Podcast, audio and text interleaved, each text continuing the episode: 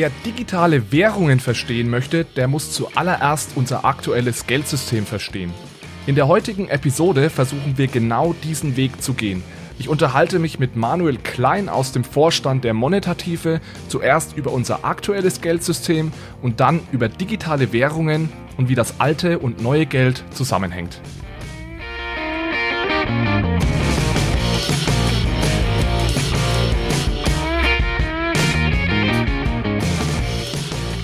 Hallo zusammen und herzlich willkommen zu einer neuen Episode von Bitcoin, Fiat und Rock'n'Roll. Hier geht es um digitale Währungen, um unser aktuelles Geldsystem und um die großen Fragen rund um das Thema Geld.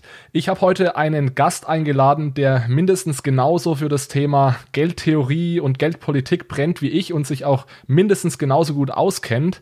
Die Rede ist von Manuel Klein. Manuel ist Berater bei FactSet und gleichzeitig auch im Vorstand des Vereins Monetative. Er ist wie gesagt absoluter Experte, was unser aktuelles Geldsystem anbelangt. Manuel, ich freue mich, dass du heute hier bist und ich glaube, wir müssen aufpassen, dass es heute nicht so nichts allzu nerdig wird, äh, aber ich freue mich wirklich schon sehr auf das Gespräch und vielleicht zum Einstieg mal die Frage, wie bist du denn dazu gekommen, dich beim Vor äh, im Vorstand von Monetative zu engagieren und vielleicht kannst du auch ganz kurz ein, zwei Worte dazu sagen, was, was Monetative denn genau ist. Ja, ähm, Alex, vielen Dank für die Einladung. Auf jeden Fall freut mich sehr. Wir haben ja jetzt in den letzten Wochen äh, zum Teil recht viel Kontakt gehabt ähm, und äh, freut mich sehr, dass wir es auch jetzt mal schaffen, in so einem Podcast über das spannende Thema zu sprechen. Ähm, ja, vielleicht, ich fange kurz an zu mir, äh, wie so mein Werdegang war. Ich habe einen Bachelor in Wirtschaftswissenschaften gemacht mit einem äh, Fokus schon auf Finanzen, habe dann letztlich auch einen Finanzenmaster noch draufgesetzt. Aber ähm, irgendwann im Bachelor äh, bin ich dann durch Zufall auf das Thema des bestehenden Geldsystems gekommen und ähm, habe da irgendwie so ein YouTube-Video gesehen, wo ähm, Banken ganz äh, anders dargestellt wurden, als man sich das denn äh, so vorstellt. Und ähm, naja, in dem Zuge habe ich mir auch überlegt, äh, jetzt da ich ja Wirtschaftswissenschaften studiere, müsste ich doch eigentlich mal verstehen, was da 2008 in dieser Finanzkrise passiert ist. Also ein ambitioniertes Ziel. Ähm, aber ich muss sagen, äh, mit dieser Frage, äh, wie unser bestehendes Geldsystem funktioniert, kam ich da schon ziemlich weit und konnte mir da sehr, sehr viel erklären und habe mich dann äh, ja in dieses Rabbit Hole sozusagen des Geldsystems begeben. Habe da ähm, jahrelang wirklich extrem viel gelesen und getan und bin dann letztlich auch äh, zu dem Verein Monetative ähm, gekommen. Und der Verein, ja, den gibt es schon seit 2012. Äh, das ist eher ein wissenschaftlicher Verein. Also das sind unsere Bestrebungen, auch wissenschaftlich zu arbeiten. Und ähm, ja, die, die, Aufgabe oder die Satzung, die wir uns gegeben haben, die hat das Ziel eben die Aufklärung über das äh, bestehende Geldsystem, weil das ist eben nicht äh, bis heute nicht ganz so klar, wie es denn wirklich funktioniert. Dann aber vor allem auch über die Probleme des bestehenden Geldsystems. Und dann fordern wir eben ein, ähm, ein alternatives Geldsystem, das sogenannte Vollgeldsystem, ähm, weil wir eben oder weil der Verein eben glaubt, ähm, dass das ein stabileres, gerechteres und ähm, ja sichereres Geldsystem wäre, als wir es heute haben. Ja, also ich denke, über genau die Themen wollen wir heute ja auch reden. Also erstmal Aufklärung über das aktuelle Geldsystem, welche Probleme gibt es da und dann am Ende kommen wir sicherlich auch nochmal dazu, über das Vollgeldsystem zu reden. Es ist ganz lustig, ich glaube, wir ähneln uns da sehr, weil bei mir war das auch damals im Bachelor so, dass ich, äh, als ich so dann aus den Vorlesungen mitbekommen habe, wie so Geldschöpfung funktioniert und so. Und da steigen wir gleich auf jeden Fall auch noch ins, ins Detail ein, aber nur so als kleiner Teaser jetzt mal so. Bei mir war das genauso, dass ich mich dann gefragt habe, so kann es ja nicht funktionieren. Also dieser Geldmengen-Multiplikator äh, und so, also das kann es ja, das kann es ja nicht sein. Und ich bin dann tatsächlich in die Bibliothek gegangen und mhm. habe alle Bücher, alle Ökonomiebücher äh, rausgezogen und geschaut, wie das erklärt wurde. Und es wurde tatsächlich überall gleich erklärt. Richtig, ja. Es war ja, damals ja. ganz schwierig. Großes Problem. Ja. ja, ja. Und dann, ja, da kommen wir sicherlich gleich noch dazu dazu, wie das dann weitergegangen ist und wer das dann, welche Zentralbank das dann versucht hat, ein bisschen äh, besser darzustellen. Aber vielleicht, bevor wir dahin gehen, Nochmal eine Frage zu dir und zwar ist ja dein aktueller Job jetzt nicht direkt im Bereich äh, Geldpolitik, also du arbeitest jetzt nicht bei einer Zentralbank. Äh, vielleicht kannst du mal ganz kurz was dazu sagen, womit du jetzt gerade deine Brötchen verdienst und gleich als Anschlussfrage, beschäftigst du dich ja noch sehr stark trotzdem mit dem Thema Geldpolitik, Geldtheorie, publizierst dazu auch. Was ist da so deine Motivation, jetzt da so zweigleisig zu fahren?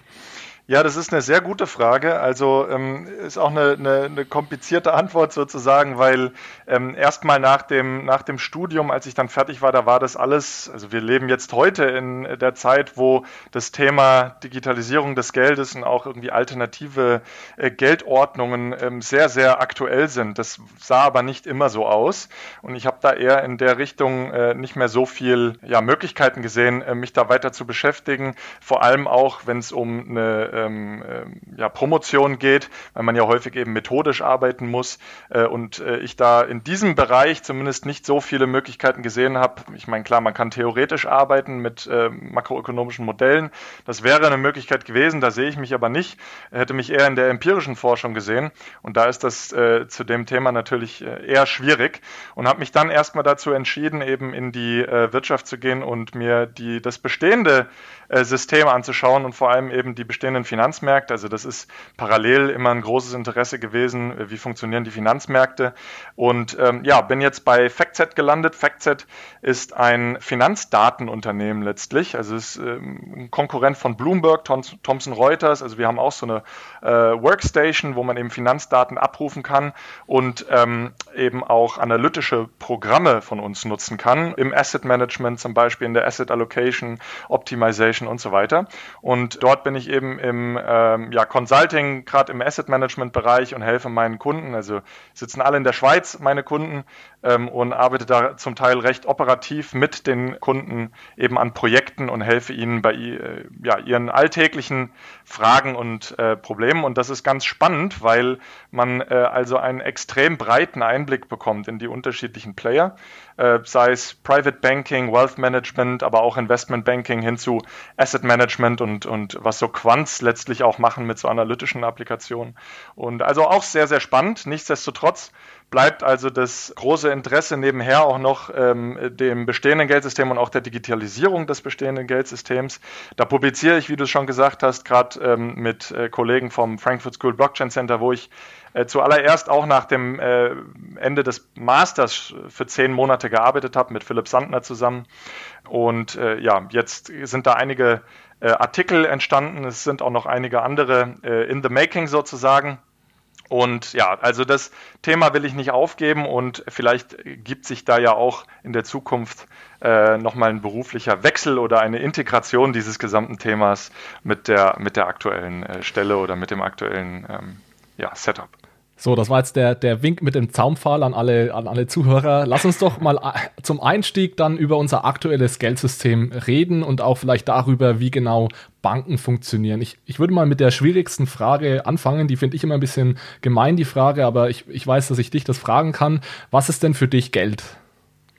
Ja, es ist eine gute Frage auf jeden Fall. Ähm, ich würde mich da eigentlich so an dieser offiziellen Definition entlanghangeln, weil ich mit der schon ziemlich viel anfangen kann. Also man sagt ja immer, es gibt drei Funktionen vom Geld. Äh, das ist ein Tauschmittel, es ist eine Währungseinheit und es ist ein Wertspeicher. Ähm, allen voran ist Geld natürlich ein Tauschmittel, das wir nutzen, um Transaktionen abzuwickeln und äh, Wert zu übertragen. Ähm, ohne Geld hätten wir da natürlich erhebliche Schwierigkeiten. Äh, da müssten wir in so einer Tauschgesellschaft leben. Ähm, also da, da hilft Geld auf jeden Fall schon sehr. Dann ist es zudem natürlich auch eine Währungseinheit. Also wir müssen ja äh, die Gegenstände irgendwie bepreisen. Wir brauchen irgendeine ähm, Werteinheit, die wir ähm, als ja, gegeben annehmen und äh, dem dieser Einheit auch einen entsprechenden Wert entgegenstellen, der natürlich äh, stabil bleiben sollte. Und ähm, dann eben noch ein Wertspeicher, dass wir also eine Möglichkeit haben, auch das, den, den, den Wert äh, in der Zukunft irgendwie gleich halten zu können, wenn wir denn keine Inflation haben. Und ja, also so, so würde ich mal Geld definieren, aber wenn man sich das technisch anguckt, ähm, würde ich also sagen, es ist eben meistens äh, zumindest immer eine Forderung an irgendeine Bank. Ähm, also sei es eben eine, eine Commercial Bank, also eine, eine normale Geschäftsbank, oder eben auch eine Zentralbank. Und Zentralbanken und Geschäftsbanken, die unterscheiden sich da von der Technik, wie sie das Geld praktisch erzeugen, nicht großartig. Und das Geld, was wir eben halten, ist auch relativ ähnlich. Es ist beides eine Verbindlichkeit der jeweiligen Bank. Oder die Ausnahme wäre da eben Münzen. Und ich glaube, da kommen wir auch im, im, im Zuge des äh, Gesprächs auch noch drauf weil Münzen sind da ganz anders und äh, das finde ich äh, ganz besonders spannend. Ja. Da können wir auf jeden Fall noch drüber reden. Wenn du jetzt sagst, Geld ist eine Verbindlichkeit, das sehe ich ähnlich. Ich habe jetzt in einer der letzten Episoden darüber gesprochen, ob Bitcoin Geld ist oder nicht. Mhm. Und ich bin der Meinung, ich würde es nicht als Geld bezeichnen, aber ich habe natürlich sehr viel Feedback aus der Bitcoin-Community dann auch als Reaktion auf die Episode bekommen. Und da ist die Meinung schon ganz klar, dass äh, Bitcoin Geld ist. Und äh, auch sowas wie Gold, ja, würdest du dann sowas wie Bitcoin, was ja keine Verbindlichkeit ist, auch Gold ist keine Verbindlichkeit, Würdest du sowas auch als Geld bezeichnen und vielleicht als Hintergrund dazu diese Funktionen, die du beschrieben hast, das ist ja nicht schwarz oder weiß. Also es kann ja auch Dinge geben, die die zum Teil erfüllen, aber vielleicht nicht voll und ganz. Und ja, deswegen die Frage, ist Bitcoin für dich Geld oder ist Gold Geld? Also da würde ich praktisch auf meine Hauptdefinition mit den drei Charakteristika von Geld zurückkommen. Ähm, wenn wir uns Bitcoin oder Gold angucken, dann kann das durchaus ein Tauschmittel sein. Es ist aber äußerst selten eine Währungseinheit.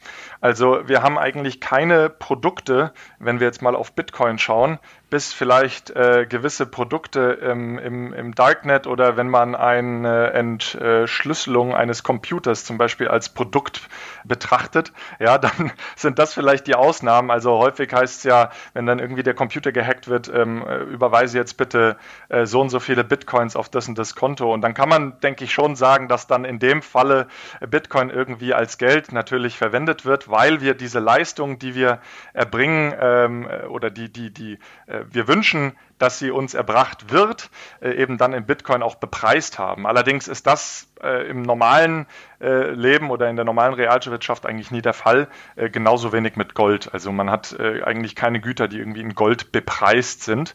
Daher würde ich sagen, das sind eher das ist eher kein Geld oder es lässt sich schwer als Geld verwenden. Aber du sagst, ähm, oder du hattest am Anfang noch erwähnt mit der Verbindlichkeit. Also das finde ich spannend, weil ich denke, es gibt auch Geld ähm, mit dem äh, Hinweis eben zum Beispiel auch auf Münzen im heutigen Geldsystem, die eben keine Verbindlichkeit von einer Bank sind oder von einer Zentralbank. Und insofern könnte das schon sein, dass es eben auch äh, reine Assets sozusagen gibt, wie Gold oder äh, denken wir mal zurück, in, in äh, harten Zeiten war alles mögliche Geld. Ja? Also es gab, oder auch im, im Gefängnis ist häufig irgendwie Zigarettengeld und das ist auch keine Verbindlichkeit, sondern es ist einfach ein Asset, äh, was Leute irgendwie als Tauscheinheit definieren. Und das kann schon äh, sein, dass das dann eben geldähnliche Züge annimmt, aber solange man eine Bepreisung nicht hat und solange eben dieser Wertspeicherfunktion nicht gegeben ist, dann würde ich es eher nicht als Geld bezeichnen.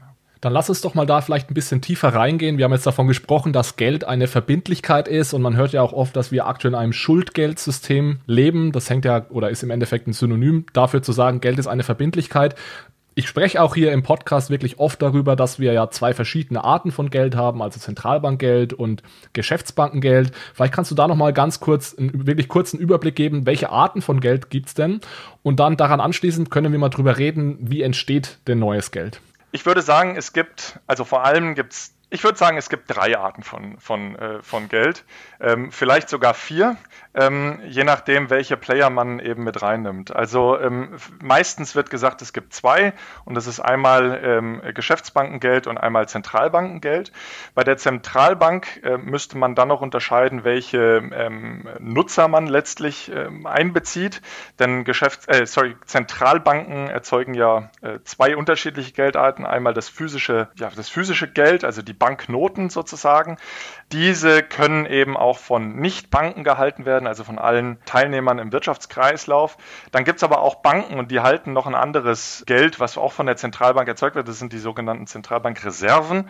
Das heißt, das wäre dann die dritte ähm, Art von Geld. Und dann würde ich eben noch die Münzen hinzunehmen. Äh, das wäre dann die vierte Art, weil Münzen, ähm, die werden eben auch nicht von der Zentralbank ausgegeben, sondern direkt vom Staat oder vom äh, Finanzministerium sozusagen sagen, die Zentralbank muss sie sich auch selber sozusagen ankaufen und Münzen sind wirklich so ein Asset-Geld äh, Geld sozusagen. Also ähm, ist eben keine Verbindlichkeit ähm, von irgendeiner anderen Institution und sind daher auch ähm, komplett außerhalb einer Bilanz geführt. Also ganz ähnlich wie zum Beispiel ein Bitcoin. Ja?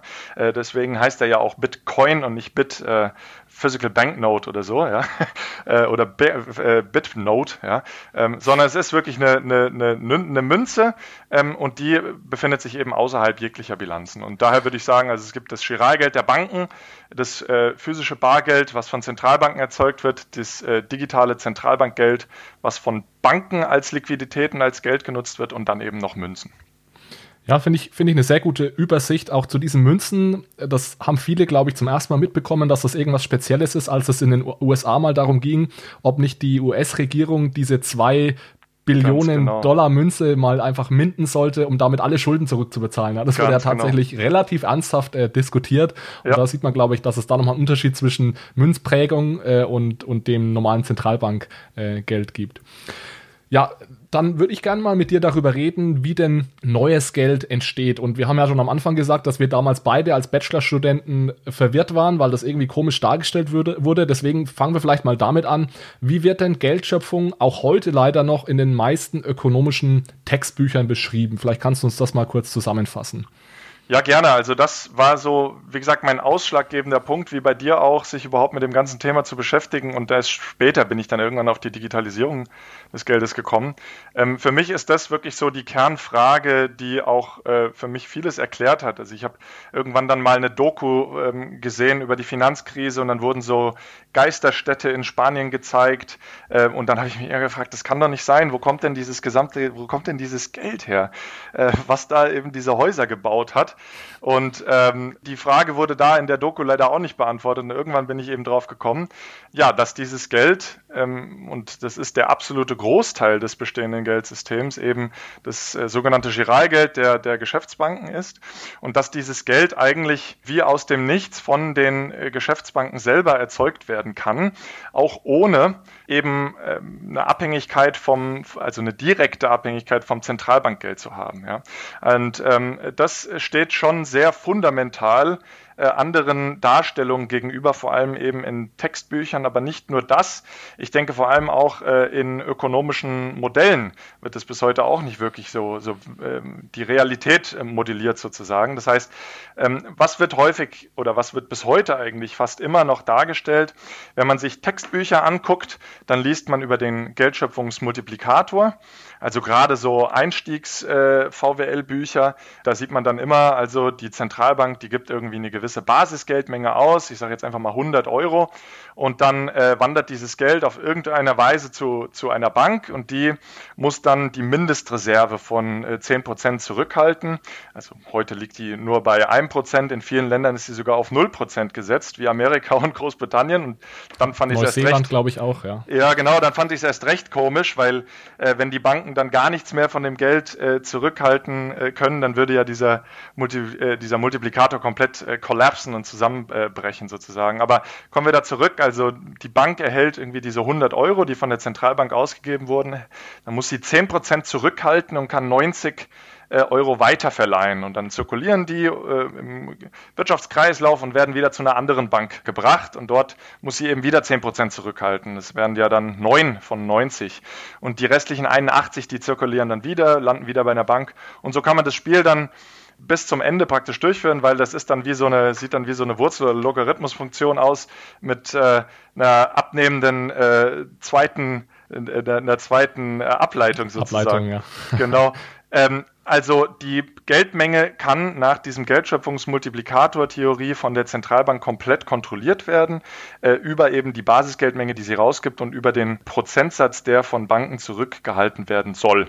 Das habe ich dann gelesen und dann gibt es aber eben auch noch viele weitere Theorien und im Prinzip auch ein Großteil der Finanztheorie und auch ähm, eben die makroökonomischen Modelle, die bauen äh, auf noch einer anderen Theorie auf. Das ist dann so diese Intermediärstheorie, also die äh, Loanable Funds Theorie, so wird sie dann in der äh, Ökonomen, im Ökonomensprech immer genannt. Und ähm, da wurden dann Banken äh, eigentlich komplett irrelevant, weil sie reine Intermediäre wurden an den Finanzmärkten, die praktisch Spareinlagen annehmen und diese Spareinlagen dann weiterverleihen. Also auch nicht mehr die Geldmenge irgendwie aufmultiplizieren, sondern wirklich ähm, eins zu eins das, was sie reinbekommen, weiterverleihen und äh, somit sind sie natürlich komplett irrelevant, weil sie sind ein reiner Intermediär äh, und äh, dem muss man dann auch keine weiteren ähm, Beachtungen schenken sozusagen. Ja. Also, also ich glaube, ich glaub, was man so zusammenfassen kann, was so diese klassischen Theorien machen, ist, sie gehen immer davon aus, dass Banken sich erst irgendwas holen müssen, die müssen sich das Geld erst irgendwo herholen und dann verleihen sie das, was sie irgendwie bekommen, sei es von der Zentralbank, sei es von ihren, ihren Kunden, das verleihen sie weiter. Und wenn sie eben nur 100 Euro von der Zentralbank bekommen oder von als Depositen von den äh, Einlegern, dann können sie auch nur maximal diese 100 Euro beziehungsweise 100 Euro minus der Mindestreserve, auch nur das können sie dann, dann weiter verleihen. Genau. Das ist mal so, wie es normalerweise leider auch heute noch sehr oft dargestellt wird. Wie unterscheidet sich denn diese Darstellung jetzt davon, wie Banken tatsächlich neues Geld schöpfen? Ja, ich würde sagen, fundamental, also wirklich extrem äh, unterscheidet sich das, denn Banken in diesen beiden ähm, Sichtweisen sind eher abhängig von der Zentralbank oder von bestehendem Geld. Also in dem Geldschöpfungsmultiplikator schöpfen sie zwar irgendwie neues Geld, sind aber sehr limitiert darin und sind letztlich abhängig von der Geldpolitik der Zentralbank über die Basisgeldmenge und den Reservesatz. Und im äh, Loanable Funds Modell sind sie komplett äh, abhängig von dem bestehenden Geld. Ja, so sieht es aber in der Realität äh, nicht wirklich aus, denn die Banken sind äh, wirklich, also die Geschäftsbanken sind der zentrale Treiber und die zentrale Institution im bestehenden Geldsystem, denn sie erzeugen praktisch in erster Instanz und in erster Linie ähm, das Tauschmittel, äh, das Haupttauschmittel, was eben im äh, digitalen Zeitalter heutzutage eben das Giralgeld geworden ist.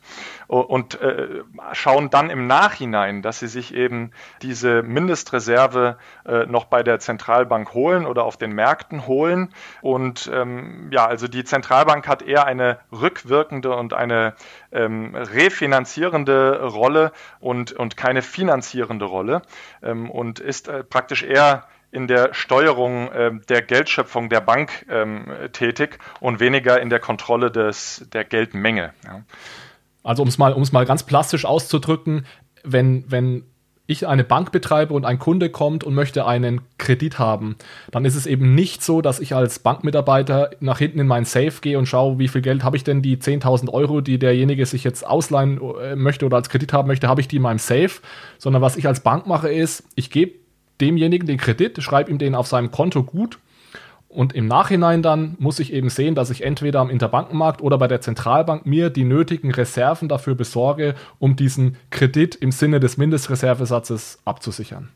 Genau, ich meine, es geht natürlich nicht nur um die Mindestreserve, also Banken äh, im Eurosystem äh, müssen ein Prozent an Mindestreserve halten, sie halten aber weitaus mehr, auch noch vor Quantitative Easing, also vor dieser massiven Reservenerzeugung der Zentralbanken nach der Finanzkrise. Äh, da haben sie meistens irgendwie so drei bis vier Prozent der Bilanz eben in Reserven gehalten.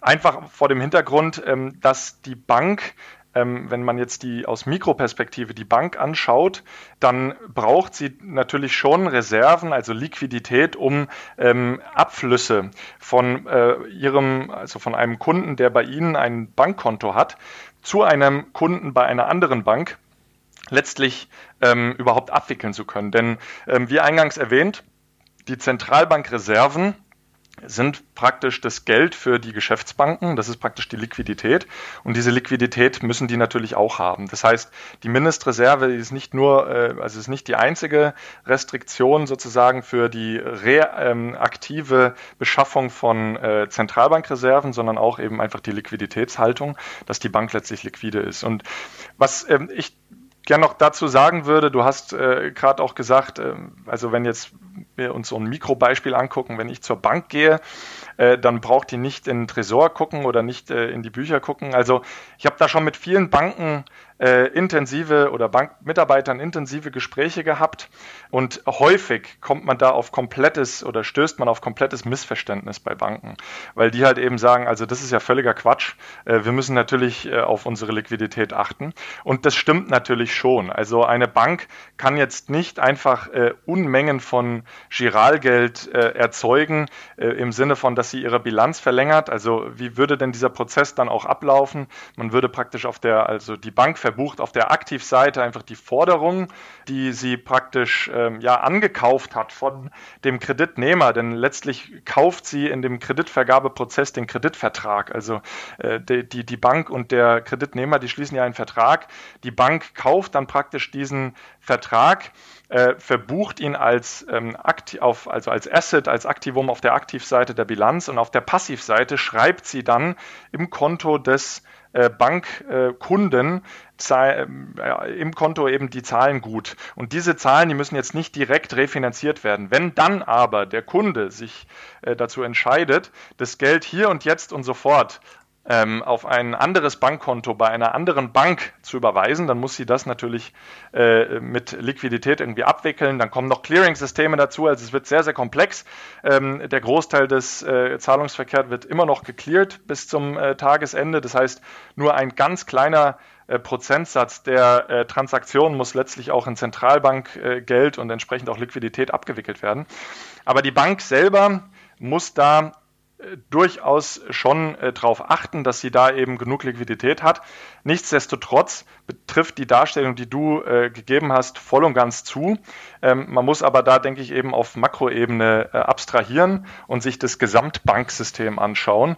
Und der Gesamtbankensektor äh, der schöpft eben jedes Mal, wenn er einen Kredit vergibt oder auch Assets ankauft. Also letztlich ist eben ja auch, wie ich es gerade erklärt habe, eine, eine Kreditvergabe auch nur ein Asset-Ankauf, wo sie dann letztlich den Kreditvertrag ankauft. Und jedes Mal, wenn dieser Prozess stattfindet, erzeugt die Bank eben zusätzliches Geld als Verbindlichkeit in ihrer eigenen Bilanz. Äh, und äh, das ist eben das Besondere bei Banken, dass sie eben Kundengelder innerhalb ihrer eigenen Bilanz als Passivum äh, auf der Verbindlichkeitenseite halten äh, können und dass diese Verbindlichkeiten auch als Geld irgendwie benutzt werden. Genau, ich glaube, hier passt es jetzt ganz gut, wenn wir zumindest mal kurz, äh, wir können das später noch genauer besprechen, kurz jetzt mal auf das Thema Vollgeldsystem eingehen, weil wir jetzt gerade äh, über, über den Geldschöpfungsprozess bei Banken und bei der Zentralbank gesprochen haben. Was, was die monetative, eu, euer Verein jetzt fordert, ist im Endeffekt, dass man den Banken dieses Recht eben nimmt, selbst zusätzliches Geld zu schöpfen. Was steckt denn dahinter? Was ist dann das Problem, dass Banken, und du hast es, glaube ich, vorhin erwähnt, das ist ja der allergrößte Teil, ich denke 90 Prozent oder mehr des Geldes, das wir im Endeffekt benutzen, ist ja das Giralgeld, das von Banken bekommt. Warum sollte man Banken denn die Möglichkeit nehmen, selbst Geld zu schöpfen? Also es hat natürlich vielfältige Gründe, die sind zum Teil auch sehr langwierig zu erklären. Ich versuche es mal kurz zu machen. Ähm, also ein Hauptpunkt ist dass die Geldschöpfung der Banken, zumindest im bestehenden System, ähm, unserer Meinung, und wir sind da nicht alleine, also äh, der, der, die Grundidee äh, dieser Kritik, die wir auch haben am bestehenden Geldsystem, die wurde schon in den 30ern gepflanzt im Rahmen des äh, sogenannten Chicago-Plans von äh, Ökonomen aus der Chicagoer Schule, die eigentlich sehr ultraliberal und ähm, ähm, ja sehr staatsfeindlich sozusagen waren und haben gesagt, man muss eigentlich alles dem freien Markt überlassen. Nichtsdestotrotz haben sie gesagt, das Geldsystem beziehungsweise die äh, Geldschöpfung, die kann nicht privaten Institutionen überlassen werden, denn dort sind einfach zu viele Interessenskonflikte ähm, mit dabei und vor allem ähm, äh, ist das Problem, dass Banken eben das Geld nicht mit einem volkswirtschaftlichen Hintergrundgedanken äh, erzeugen, sondern aus äh, Profitorientiertheit. Das bedeutet, dass also der Großteil des Geldes nicht in der Realwirtschaft landet, sondern für, ähm, Invest also für Transaktionen in äh, den äh, Finanzmärkten erzeugt wird. Das heißt, äh, reine Eigentumsrechtsübertragung von bestehenden Assets und das wirkt immer inflationär. Also wenn man äh, sich einen Kredit aufnimmt und bereits bestehende Assets ähm, äh, an äh, oder finanzieren möchte dadurch, dann steigt ja die Geldmenge, aber die äh, Menge der Assets, die bleibt eben gleich. Das heißt, äh, dort äh, haben wir immer einen inflationären äh, Faktor mit drin. Äh, das ist äh, ein großes Problem. Ähm, ein weiteres Problem ist, dass die Steuerung der Zentralbanken allen voran über den Zins, ähm, bevor man von der Zinssteuerung durch die Quantitative Easing Steuerung ähm, eher abgekommen ist, weil die Zinsen eben diesen Zero Lower Bound von 0% erreicht haben. aber auch ja, davor ähm, ist der Zins also ein sehr, sehr grobes ähm, Steuerungsinstrument äh, und man kann äh, eben durch eine reine Zinssteuerung, aber auch durch die bestehende Regulatorik die immer Eigenkapitalregulatoriken entspricht. Also letztlich irgendwie Basel 1, 2, 3 äh, kennt man ja. Äh, die gehen immer darauf ein, dass man äh, übers Eigenkapital letztlich die äh, Kreditvergabe der Banken reguliert. Dazu kam dann jetzt, weil das äh, nie wirklich geklappt hat, diese Regulatorik, kam dann mikro- und makropotenzielle Regulierung. Ähm, und wir glauben also, ähm, man könnte ein System sehr viel besser steuern, äh, wenn man ähm, also die Gelderzeugung einer ähm, staatlichen Institution übergibt, also der sogenannten Monetative. Das wäre eine vierte Staatsgewalt, die dann also äh, volkswirtschaftlich orientiert und produktionsorientiert, also in äh, Einklang mit äh, der Produktionskapazität der Realwirtschaft das Geld ähm, erzeugt und dann eben auch schuldfrei erzeugt. Und das wäre dann der nächste Punkt. Ja? Also ähm, du hast es eingangs erwähnt, wir leben in einem Schuldgeldsystem. Das heißt, wenn man neues äh, Geld haben möchte, muss sich jemand neu verschulden. Und man liest es ja doch immer mal wieder, ähm, äh, dass äh, die Welt eben in Schulden versinkt. Und ich glaube, aktuell sind wir jetzt irgendwie bei 270 Prozent des Brutto, globalen Bruttoinlandsprodukts an Schulden. Und diese Schulden können natürlich niemals zurückgezahlt werden. Ja? Ähm, liegt aber auch an, einfach am bestehenden Geldsystem. Denn äh, wenn man neues Geld erzeugen möchte, muss halt eben die Verschuldung auch steigen. Ja, ja also das finde ich auch interessant und ich, ich betone das auch immer wieder. Schulden sind an sich jetzt mal nichts Schlechtes, sondern wir brauchen Schulden. Wenn ja. jeder jetzt, wenn wir alle Schulden zurückzahlen würden, hätten wir auch kein Geld mehr. Dann also, gäbe es kein Geld mehr, richtig. Ja, ja, das Problem sind nicht die, die ist auch weniger die Höhe der Schulden, sondern eher die Verteilung der Schulden, dass eben ein Teil der, der Bevölkerung fast alle Schulden hält und ein anderer Teil das Vermögen. Ich habe noch ein, zwei Rückfragen jetzt zu dem Vollgeldsystem. Und die, diese Idee, dass man eben einer staatlichen Institution jetzt diese Macht überträgt, äh, Geld zu schöpfen, das steht ja diametral der, dieser, dieser Idee hinter Bitcoin entgegen und auch der österreichischen Schule natürlich. Die österreichische Schule möchte ja, dass man eben dem Markt alles regeln lässt, dass sich da der Staat komplett raushält. Und die Idee ist dahinter, wenn man privaten Institutionen es überlässt, Geld zu schöpfen, und die Marktmechanismen funktionieren, dann wird sich am Ende das stabilste und am wenigsten inflationierendste Geld durchsetzen. Was würdest du denjenigen entgegnen? Also das ist eine spannende Frage. Ich habe da auch, muss ich ehrlich sagen, noch kein abschließendes Fazit äh, für mich gefunden. Ähm, was ich an der österreichischen Schule auf jeden Fall spannend finde und äh, ich denke, einer der ähm, Vertreter äh, auch im Bezug auf geldsystemische Fragen dieser Schule ist zum Beispiel der ehemalige Chefvolkswirt der Deutschen Bank, der Thomas Mayer. Mit dem stehen wir seit Jahren im Verein ähm, sehr, sehr eng im Austausch. Der ist auch Teil unseres wissenschaftlichen Beirats ähm, und der war bisher bei allen Veranstaltungen, die wir ähm, organisiert haben, auch immer als, als Gast dabei. Und wir teilen ähm, also wirklich einen, einen Großteil äh, der Kritik beziehungsweise die Kritik teilen wir zu 100 Prozent des bestehenden Systems. Äh, dann kommen wir eben zu zwei unterschiedlichen Schlussfolgerungen, dass er sagt, man soll das Geld komplett privatisieren ähm, und dann also einen Währungswettbewerb ähm, ausrufen und ähm, dann soll sich das beste Geld durchsetzen. Wir sagen, der Staat soll das äh, Geld erzeugen, wo aber beide äh, eigentlich eine ähnliche Vision haben, ist, dass man weg von einem Schuldgeldsystem kommt. Das heißt, auch die österreichische Schule, zum Beispiel eben auch der, der Thomas Mayer, der propagiert ganz stark, dass man weg von einem Schuldgeldsystem kommt und hin zu einem Vollgeldsystem im Sinne von einem Assetgeld. Ja? Also das ist, äh, denke ich, ganz wichtig zu, zu ähm, sagen. Wir würden dann praktisch in einem Münzgeldsystem uns befinden, nur dass man halt nicht mit physischen Münzen äh, agieren muss, sondern äh, auch eben digital. Und Thomas Mayer ist auch ein Verfechter vom Vollgeld und er sagt dann aber, also Vollgeld ist äh, sehr, sehr wichtig, das brauchen wir. Und dann soll es aber eben auch möglich sein, dass es eben andere Player gibt, wie dann zum Beispiel auch äh, Bitcoin und andere Währungsideen ähm, äh, ja, sozusagen. Und ich meine, Bitcoin gibt es ja schon, man könnte Bitcoin letztlich ja auch irgendwie schon als, als privates Vollgeld bezeichnen sozusagen, ja. da wird es jetzt sicher viele Gegner geben bei mir aus dem System, vor allem wenn man sich über die Definition von Vollgeld als vollgesetzliches Zahlungsmittel Gedanken macht. Aber worauf ich hinaus will, ist, dass wir dann also ein Asset-Geldsystem haben. Und ähm, also es kann durchaus sein, und da bin ich, ähm, wie gesagt, habe ich noch kein äh, schlussendliches Fazit gezogen, dass man, wenn man also ein Aktivgeldsystem einführt, dass man dann auch einen Währungswettbewerb äh, eben zulassen kann, dass man also Vollgeld hat als Geld, was vom Staat ausgegeben wird, als Aktivgeld und dann eben zum Beispiel auch, was wir ja schon haben, Bitcoin als alternatives privates Aktivgeld, was dann eben äh, konkurrieren kann.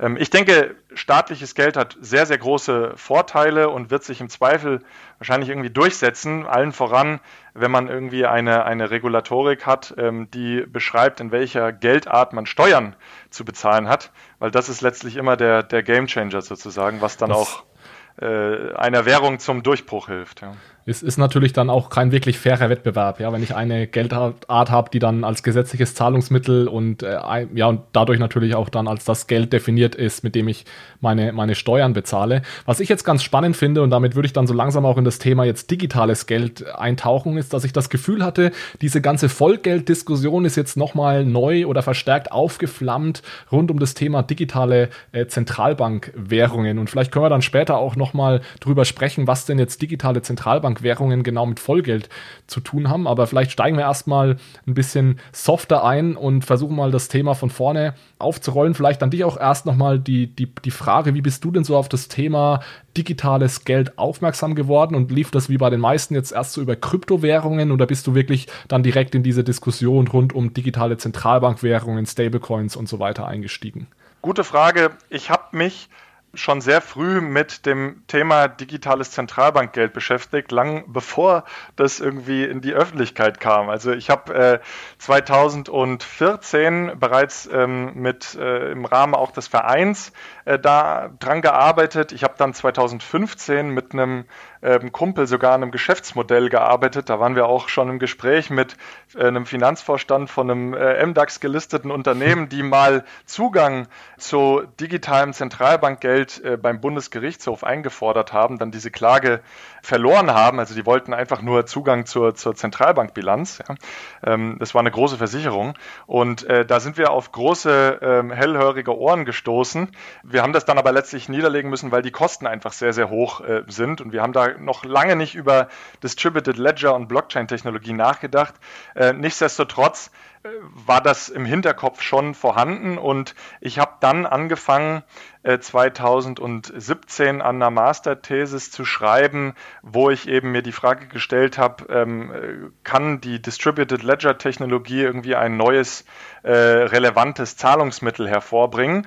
Und äh, Ziel war dann auch eben äh, CBDC zu beleuchten über eine DLT. Also das ist schon äh, lange her. Ähm, ich hätte es mal vielleicht doch stärker priorisieren sollen und äh, weitermachen sollen, aber gut. Ähm, ja, also du ja. warst da wirklich, du warst da richtig früh, ja, weil ich habe mal eine Statistik gesehen zu Publikationen zum Thema digitales Zentralbankgeld und da hattest du, glaube ich, 2016 war das noch bei mehr oder weniger null, ja, und 2017 genau. ging es dann langsam, langsam ja. los. Ja, 2016 kam dann von Positive Money eine Studie raus. Positive Money ist, ist ganz lustig, das ist die Schwesterorganisation von der Monetative in Großbritannien. Also wir arbeiten eng zusammen und die haben sich da auch schon mit dem Thema beschäftigt, haben eine Studie zu Digital Cash rausgebracht und da ging es auch noch nicht um die Frage der Technologie, sondern einfach nur, äh, dass eben die Zentralbank ein, ein digitales ähm, Geld für Nichtbanken ausgeben sollte. Und ähm, ja, auch in, in dem Zuge haben wir uns da natürlich ähm, schon stark mit beschäftigt. Ähm, aber nichtsdestotrotz, 2017 habe ich mich dann sehr intensiv mit Kryptowährungen und der Technologie beschäftigt und bin dann in so ein neues Rabbit Hole sozusagen gekommen. Ich meine, das schreibt ja jeder, wenn man damit mal angefangen hat, mhm. äh, dann kann man da kaum noch aufhören. Sehr, sehr spannendes Thema und ähm, genau, und seitdem lässt mich das eigentlich auch nicht mehr äh, locker und jetzt verbinde ich halt ähm, beide, beide Welten sozusagen. Was mir immer nicht so gefällt, ist, dass wir alle von digitalem Geld oder digitalem programmierbarem Geld oder dem digitalen Euro reden und ich glaube, jeder versteht so ein bisschen was, was anderes drunter. Also ja. vielleicht können wir noch mal ganz kurz versuchen, was, was verstehst du denn unter dem Begriff digitales Geld? Vielleicht fangen wir erst mal damit an. Guter Punkt. Also das zeigt sich auch in unseren Publikationen. Wir haben uns da auch zum Teil schwer getan, warum muss man das jetzt digitales Geld nennen? Ist das nicht denn schon digital, was wir haben? Und was mir immer geholfen hat da, ist ähm, die englische Sprache. Denn im Englischen gibt es zwei unterschiedliche Begriffe für die Digitalisierung. Und zwar gibt es Digitization und Digitalization. Und äh, die werden häufig als Synonym benutzt, bedeuten aber eigentlich was komplett anderes. Und zwar die Digitalization, die, die ähm, beschreibt letztlich die Digitalisierung von bestehenden Prozessen. Also wir können Kommunikation digitalisieren über gewisse Tools, wir können Workflows irgendwie digitalisieren, da äh, sind wir sehr stark, zum Beispiel bei FactSet, ja, äh, bei Banken. Aber dann gibt es eben noch Digitization und das ist letztlich die Digitalisierung in Form von Bits und Bytes. Das heißt, ähm, eine Kommunikation zu digitalisieren ist irgendwie schwierig, weil dann müssten wir uns hier irgendwie in den Kehlkopf so ein Apparat einsetzen, dass dann äh, digitale Sprache rauskommt und ähm, irgendwie äh, Workflows kann man sowieso sehr schwer irgendwie in Bits und Bytes äh, darstellen. Aber Geld kann man vielleicht eben doch äh, eben in Bits und Bytes reinstellen. Also ich denke, da muss man äh, bei der Frage nochmal zurückgehen, was Geld aktuell eigentlich ist. Es sind also seit Jahrhunderten immer Bucheinträge in also zentralen Ledgern, keine Distributed Ledger, sondern zentrale Ledger, also die Bilanzen von Banken. Und darüber hat sich dann irgendwie ein Kommunikationssystem gestülpt, äh, dass man diese Bucheinträge irgendwie übertragen kann. Dann kam irgendwann dann also eine neue Geldart, die digitalen Zentralbankreserven dazu oder die, die Reserven erstmal, bevor, bevor sie digital waren, dass dann die Banken auch eine Liquidität hatten. Aber es ging immer nur darum, praktisch Bucheinträge irgendwie zu übertragen. Und jetzt ist halt die Frage, lässt die Digitalisierung und zum Beispiel eben auch die Distributed Ledger Technologie es nicht zu, dass man Geld komplett neu neu denkt und also das Geld selber in Bits packt äh, und äh, weg, äh, gegebenenfalls weg von äh, Bucheinträgen kommt, was wir ja dann auch in dieser Tokenisierung und äh, Bitcoin als Token zum Beispiel ähm, sehen. Und ähm, so sehe ich eigentlich die Debatte um die Digitalisierung des Geldes. Ja aber das heißt dann auch, dass für dich digitales Geld auch sehr, sehr eng mit der äh, Distributed Ledger Technologie zusammenhängt. Bei mir, also für mich persönlich ist das schon so, ja. Also ich meine, die Frage ist ja, wenn wir über digitales Geld sprechen, was meinen wir? Und äh, ich denke, da werden wir ja gleich auch noch hinzukommen, dass es eben private und öffentliche Bestrebungen gibt, das Geld irgendwie zu digitalisieren. Und für mich ist die Digitalisierung dann eben bedeutend, dass man das Geld irgendwie anders verpackt und äh, am besten dann, wenn man jetzt die Formulierung oder die Definition von Digitization nimmt, in Bits und Bytes packt. Oh, also dann eben auch als Token peer-to-peer -peer, äh, übertragen kann. Äh, das heißt also ein Account Based System, wo ähm, wir weiterhin das Geld in Bucheinträgen und Bilanzen behalten.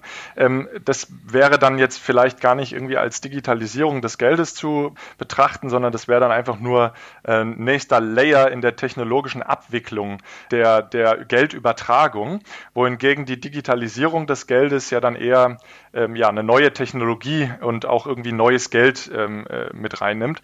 Und wenn wir jetzt also die privaten Bestrebungen angucken, dann geht es meines Erachtens auch um nichts anderes als die DLT. Also wenn wir uns irgendwie angucken, was, wie der Privatsektor jetzt äh, Geld digitalisieren kann, dann geht es um Stablecoins, da geht es irgendwie um andere Tokenisierung. Und äh, wenn wir uns die öffentliche Debatte angucken, dann wird viel über CBDC gesprochen, also Central Bank Digital Currency. Und ja, das ist schon absolut richtig dass für eine CBDC DLT nicht benötigt wird und man kann das auch über Karten übertragen und äh, man kann zum Beispiel auch ein Tokensystem machen ohne eine, ein DLT, dass man das über einen Chip überträgt auf einer EC-Karte. Ja.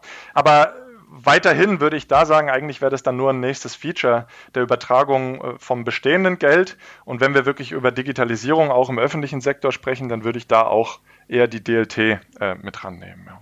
Ja, und DLT und digitalisiertes Geld, das hängt ja auch immer ganz eng zusammen mit diesem Wort oder diesem Konzept der Programmierbarkeit. Also das ist ja dann irgendwie etwas, was, was möglich wird. Ich habe da eine ganz spezielle Meinung dazu, was, was ich als programmierbares Geld bezeichnen würde. Und da würde ich gerne jetzt nochmal kurz, ich möchte jetzt nicht irgendwie stundenlang Definitionen durchkauen, aber ich, ich halte das immer für sehr wichtig, da, dass wir uns einig sind, über was wir eigentlich reden.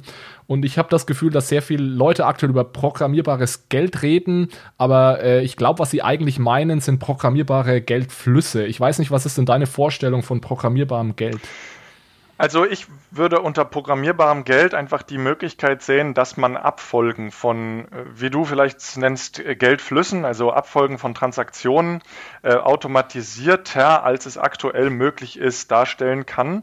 Ähm, also ich meine, wir haben ja jetzt schon Automatisierungsmöglichkeiten über Lastschriftverfahren und so weiter. Äh, und das funktioniert ja eigentlich auch äh, schon ganz gut. Ähm, Wenn es um programmierbares Geld geht, denke ich, muss man einfach an Zukunfts Prozesse denken, die aktuell vielleicht noch gar nicht relevant geworden sind, beziehungsweise ähm, nur in den Kinderschuhen stehen. Ähm, also ich bediene mich da auch an äh, Beispielen von den Gründern davon Cash on Ledger, die irgendwie an, an ähm, Maschinennutzung denken. Wenn eine Maschine jetzt sich dreimal gedreht hat, äh, dann ist also klar, sie wurde genutzt und dann kann also diese diese Zahlung, die dann an den Hersteller der äh, Maschine getätigt wird, wird, die ist dann also abhängig von der Nutzung der Maschine. Und äh, wenn man also die Nutzung der Maschine irgendwie digital ja, einfließen lassen kann in solche Bedingungen, dann würde ich von programmierbarem Geld sprechen. Und das ist bestimmt auch im heutigen Geldsystem möglich. Allerdings wird das wahrscheinlich sehr, sehr komplex und sehr kompliziert. Ja. Also die Idee ist, dass in, de, in, dieser Maschine steckt ein Sensor. Ja, der Sensor misst, wie oft sich die Maschine gedreht hat und der Sensor ist eben äh, verknüpft mit einer Blockchain-basierten Datenbank und in dieser, auf dieser Blockchain-Datenbank sitzt dann ein Smart Contract und in dem Smart Contract steht dann eben pro eine Umdrehung kostet es jetzt äh, einen Euro beispielsweise. Und genau. durch diese Drehung und durch das Signal, was von dem Sensor kommt, wird dann automatisch eine Zahlung äh, ausgelöst. Genau. Ja. Das, wo, wo das sicher auch noch äh, relevant wird, ist dann irgendwie so in der Zukunftsvision von Internet of Things. Stellen wir uns also vor, irgendwie eine Drohne fliegt rum, liefert was aus, jetzt muss die äh, tanken, also Energie tanken, landet irgendwo auf einem äh, Hub auf dem Dach, tankt sich voll und äh, dann soll jetzt natürlich am besten, äh, oder wenn man jetzt das äh, so digitalisiert wie möglich betrachtet, dann könnte man ja vorhaben, das zu entwickeln, dass die Drohne dann direkt den Strom bezahlt und äh, dann auch entsprechend der, der Nutzung direkt bezahlt. Und da ist es natürlich sehr, sehr einfach, das über so ein Blockchain oder ein Distributed Ledger abzuwickeln, dass dann alles auf der Blockchain gespeichert wird, die, die jeweiligen Daten dann auch in so ein Smart Contract gefüttert äh, werden und dann der Smart Contract eben sagt, okay, äh, ich äh, ähm, ja überweise oder oder das, die Drohne selber dann äh, überweist den äh, Betrag in den Smart Contract und das wird alles automatisch abgewickelt. Und ähm, also ja, ich denke, es gibt viele Zukunftsvisionen äh, und Zukunftsmodelle und ich denke, viele werden auch äh, irgendwann mal Realität werden, wo man eben so programmi programmierbares Geld ähm, äh, gebrauchen äh, wird und äh, das wird auch sicherlich ein, ein Gamechanger sein dann. Ja. So, jetzt, jetzt sag ich dir mal den, den Grund, warum, warum ich nicht gut finde, wenn wir das programmierbares äh, Geld nennen. Ich, ich weiß nicht, ob ich mich da, da durchsetzen kann, ja, jetzt irgendwelche Definitionen hier durchzu, durchzudrücken. Aber ich glaube, man muss das, was wir gerade beschrieben haben, also diese, was ich programmierbare Geldflüsse nennen würde, also dass es einen Smart Contract gibt, der eine Zahlung auslöst, das muss man unterscheiden von, was ich programmierbares Geld nennen würde. Und zwar ist das in meinem Verständnis folgendes. Programmierbares Geld ist Geld, das definitiv in einer Art Token sein muss, also ein digitaler Token. Und dieser Token ist programmiert. Das heißt, dieser Token hat eine inhärente Logik. Es gibt einen Smart Contract, der an diesem Token klebt. Und es ist total egal, wer den Token besitzt. Ja, dieser Token ist programmiert und das kann diese Logik, das können ganz unterschiedliche Dinge sein. Zum Beispiel kann es sein, dass der Token nach einem Monat seinen Wert verliert. Es kann sein, dass du den Token eben nur für Nahrungsmittel ausge ausgeben kannst mhm. und so weiter. Das heißt, inhärente Logik und das würde ich als programmierbares Geld bezeichnen. Und nochmal der Unterschied zu dem, über was wir vorher gesprochen haben. Es gibt irgendwie einen Smart Contract, der auf einer Blockchain sitzt, der eine Zahlung auslöst. Mhm. Aber das Asset, mit dem die Zahlung dann im Endeffekt getätigt wird, das ist an sich eigentlich jetzt erstmal nicht programmiert oder programmierbar. Das ist einfach, einfach Geld, ja. ja das stimmt. kann ja sogar, wenn man, du hast von Cash on Ledger gesprochen, das kann sogar ein äh, IBAN Bank Account sein, ja. ja? Das heißt, es kann stinknormales Fiat-Geld sein. Und das unterscheidet sich halt wirklich ganz massiv von, von programmiertem Geld. Das kann auch sein, dass wir es am Ende programmiertes Geld nennen, aber ja, das wäre so die Unterscheidung, die ich da machen würde. Finde ich eine super Definition. Äh, Habe ich so auch noch gar nicht gehört. Ähm, aber kann ich viel mit anfangen. Also das stimmt schon, weil ähm, das andere wäre dann eher eine programmierbare Infrastruktur über die DLT mit Smart Contracts und das Geld an sich ist einfach nur ein Token, der dann diesen Smart Contract füttert. Ja. Also Finde ich gut. Ja. Genau. Ja, dann habe ich dich jetzt hoffentlich auf meine Seite gezogen und du kannst mit mir gemeinsam dann Lobbyarbeit betreiben. Sehr gut, ja.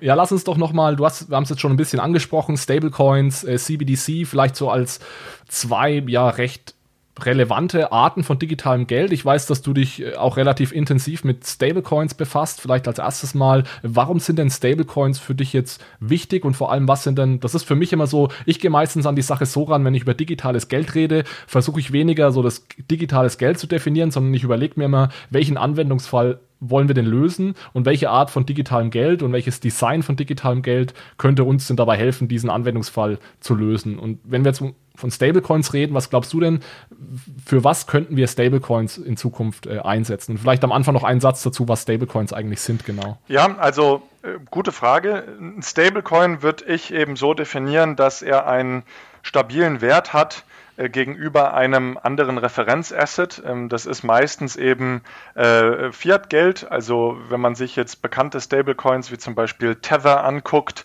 was in den Kryptomärkten äh, als äh, ja, Park-Token sozusagen ähm, äh, benutzt wird. Dieser Tether, der hält eigentlich relativ stabil den Wert äh, am US-Dollar schwankt irgendwie nur so um die 5% äh, zu ganz schlimmen Zeiten. Ja, meistens ist er noch stabiler. Und ähm, genau, es schafft also eine Möglichkeit, zu, in den Kryptomärkten dieser Tether einen stabilen Wert zu haben, den es in den Kryptomärkten ja sonst eigentlich nicht gibt, äh, im Vergleich zu Fiat-Währung.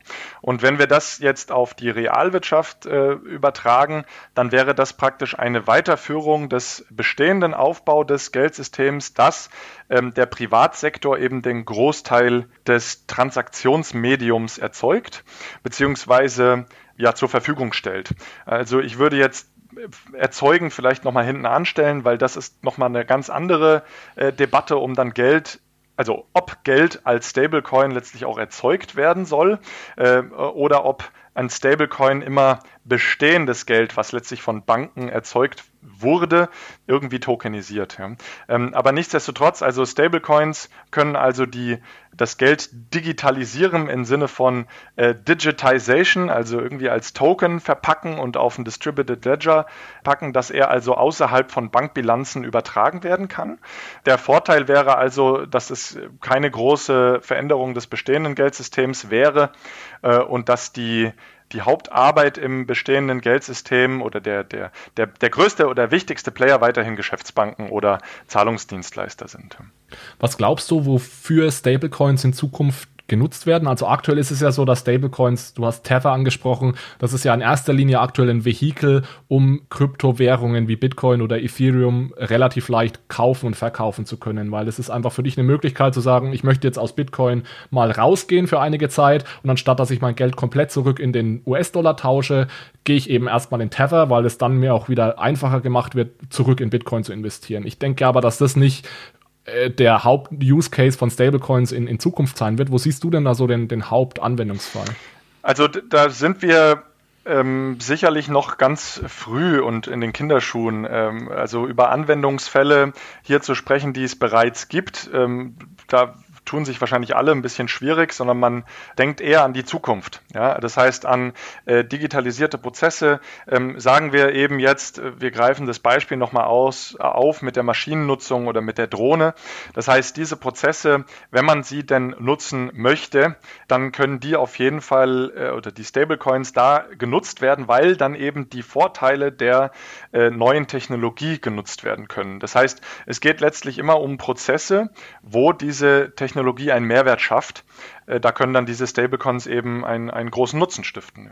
Ja, ich glaube, das ist ein sehr guter Punkt, weil, um es vielleicht nochmal für jeden klar zu machen, diese, diese, diese Maschine, die dann den Smart Contract auslöst und der Smart Contract, der dann die Zahlung auslöst, da ist ja das große Problem, dadurch, dass dieser Smart Contract auf einer Blockchain sitzt, kann dieser Smart Contract eben nicht mit unserem heutigen Euro kommunizieren. Ja, das heißt, er braucht irgendetwas, mit dem er kommunizieren kann. Und heute ist es eben noch so, dass das in erster Linie Crypto-Assets sind, also sowas wie Bitcoin, Ethereum. Und da haben wir ja vorhin drüber gesprochen, die sind eben sehr volatil.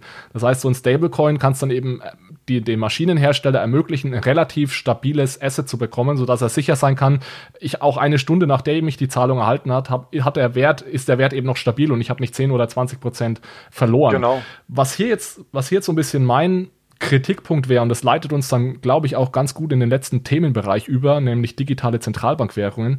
Ein großer Nachteil von diesem Stablecoin ist natürlich, dass es eben ein privat emittiertes Geld ist. Das ist natürlich irgendwie abgesichert, aber der große Nachteil gegenüber einer digitalen Zentralbankwährung ist natürlich, dass ich als Nutzer dieses Stablecoins, dieses Tokens, einem gewissen Kreditrisiko oder Gegenparteirisiko äh, ausgesetzt bin. Das heißt, wenn der Herausgeber des Stablecoins pleite geht, ist der Token dann auch plötzlich wertlos. Und das kann ja bei einer digitalen Zentralbankwährung äh, nicht passieren. Ganz genau, ja. Das ist äh, übrigens auch zum Beispiel ein einer der Punkte, die der Verein Monetative als Argumentation nutzt, dass man eben ein krisenfestes Geld schaffen möchte, das eben außerhalb jeglicher Bilanzen ähm, zirkuliert, eben wie eine Münze ähm, und dann eben auch in digitaler Form. Und das wäre eben auch bei CBDC der Fall, dass man sagt, äh, CBDC ist wirklich ein extrem sicheres Geld, äh, dadurch, dass ich eine Forderung gegenüber der Zentralbank habe. Also vielleicht kommen wir da noch mal kurz zurück zu, was ist heute, heutzutage das Geld? Wir haben gesagt, das ist eine Verbindlichkeit. Wenn, also eine Verbindlichkeit steht natürlich immer eine Forderung gegenüber. Das heißt, ich halte letztlich immer eine Forderung gegenüber einer anderen Institution, wenn ich äh, digitales Geld halte. Und äh, das ist meistens eben die Geschäftsbank im Giralgeldsystem. Wie es auch wäre, wenn ich ein äh, Stablecoin halte, dann hätte ich letztlich auch eine, einen Anspruch äh, auf Auszahlung meines Geldes an den Emittenten. Ja.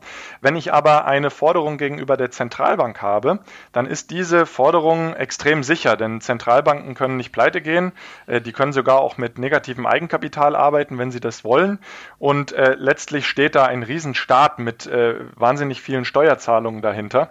Und ähm, es ist also das sicherste Asset, was man überhaupt nur halten kann. Das heißt, ähm, hat man also einen Anspruch, einen digitalen Anspruch oder eine digitale Forderung an die Zentralbank. Ich meine, da lässt sich jetzt drüber streiten, was diese Forderung letztlich ist. Äh, da kommen wir auch wieder zurück zum Verein Monetativer, weil wir sagen, hey, Geld darf keine Forderung mehr sein, weil auch heute ist Bargeld irgendwie ja eine Forderung. Nur die Frage ist ja auf was. Ja? Früher war es Gold, mhm. heutzutage ist es nicht ja. mehr gedeckt. Aber nichtsdestotrotz hat man dann eben eine Forderung gegenüber die Zentralbank, was sehr viel ähm, sicherer ist als gegenüber eines äh, Privatunternehmens. Ja. Was ich mich jetzt beim Thema digitale Zentralbankwährungen immer frage, ist, was ist denn eigentlich der Anwendungsfall? Ich habe ja gesagt, ich gehe gerne immer über die Anwendungsfälle, über die Use Cases. Was ist denn der Use Case von digitalen Zentralbankgeld? Du hast gerade schon so ein bisschen, bist ein bisschen in die Richtung gegangen. Man könnte das ja auch für dieses Pay-per-Use, dieses Maschinenbeispiel, das wir hatten, dafür könnte man digitales Zentralbankgeld benutzen. Wenn man sich jetzt mal so die Zentralbanken, die da schon relativ weit sind, ansieht ähm, auf der Welt, das sind natürlich die Chinesen, das sind aber auch die Schweden beispielsweise und auch viele andere, die daran arbeiten. Da ist es ganz oft so, dass der Anwendungsfall von CBDC in diesen Zentralbanken eigentlich nur in Anführungszeichen ist, dass es ein Komplement oder ein Substitut für Bargeld sein soll. Das heißt, das heutige Bargeld, die physischen Banknoten, die sollen irgendwie im digitalen Raum äh, repliziert werden. Und ich denke, ein Hauptgrund, warum das der hauptsächliche Anwendungsfall ist, weil natürlich CBDCs ein, ein großes Problem mit sich bringen. Wenn wir jetzt plötzlich jeder CBDCs benutzt, dann haben die Banken ja das große Problem, dass eben niemand mehr das Chiralgeld benutzt. Und wir haben ja gesagt, dass mhm. über 90 Prozent des Geldes ist aktuell Chiralgeld. Wenn jetzt plötzlich alle Zentralbankgeld benutzen, also diese CBDCs, dann haben Banken eventuell ein Problem. Also meine Frage deswegen jetzt vor dem Hintergrund, äh, glaubst du wirklich, dass es dazu kommt, dass dieses digitale Zentralbankgeld in ganz großem Maße für so Pay-per-Use äh, Anwendungsfälle benutzt wird oder werden Zentralbanken nicht eher versuchen, diese Nutzung eher klein zu halten, um eben den, den Bankensektor auch ein Stück weit zu schützen? Ja, also wenn man da ähm, realistisch bleibt und sich, wie du schon sagst, auch die Publikation anguckt, dann ist das sicher nicht der Fall, dass Zentralbanken davor haben, eben das gesamte Geldsystem zu verändern und letztlich den äh, Prozentsatz an Geld, den die Zentralbank ähm, an dem Geldmengenangebot eben darstellt, zu, äh, also substanziell zu erhöhen. Ich denke, man muss da aber trotzdem noch mal ein bisschen abstrahieren zwischen äh, entwickelten und äh, ja, Entwicklungsländern. Also wenn wir uns eine Publikation angucken, zum Beispiel von der Bank von Internationalen Zahlungsausgleich, für den Internationalen Zahlungsausgleich, die haben eine Umfrage gemacht und da konnte man schon klar erkennen, die Motive der jeweiligen Länder. Was man da erkennen konnte, ist, dass es in den Entwicklungsländern, sorry, in den entwickelten Ländern, ähm, genau wie du sagst, eigentlich nur darum geht, eine digitale Art des Bargeldes zu erschaffen, also Digital Cash sozusagen. Ja. Auch die ähm, Hauptmotivation zum Beispiel der Schweden ist genau das. In Schweden ist es ja so, dass Bargeld kaum noch genutzt wird und die sagen also ganz explizit, wir sehen, dass das Geldsystem äh, sehr, sehr stark äh, privatisiert wurde, beziehungsweise von privaten Institutionen getrieben wird. Und da wollen wir jetzt einen, Keil reinsetzen sozusagen und wollen eben es auch noch ermöglichen, dass äh, Nichtbanken auch äh, sozusagen sicheres staatliches Geld halten können. Wohingegen, wenn man jetzt sich Entwicklungsländer anschaut, dann äh, gibt es noch viele andere Motive, wie zum Beispiel auch finanzielle Inklusion, aber auch zum Beispiel ein sicheres Zahlungssystem, weil zum Teil dort eben diese Funktionen, die für uns völlig selbstverständlich sind, noch nicht da sind. Das heißt, es könnte also sein, dass es Entwicklungsländer geben wird, die ein CBDC erzeugen, das dann substanziell einen größeren Anteil am äh, Geldmengenangebot äh, einnehmen wird. Allerdings gehe ich in den entwickelten äh, Volkswirtschaften dann nicht so davon aus. Ja.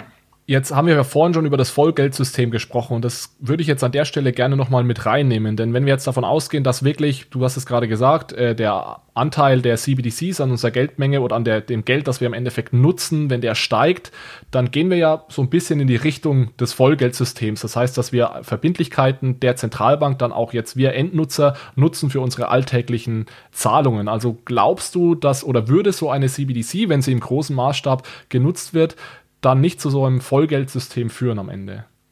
Ja, also interessante Frage. Ich glaube, da müssen wir ein bisschen nerdy werden. noch, noch nerdier. noch nerdier. Ähm, also zu einem Vollgeldsystem an sich würde es nicht führen.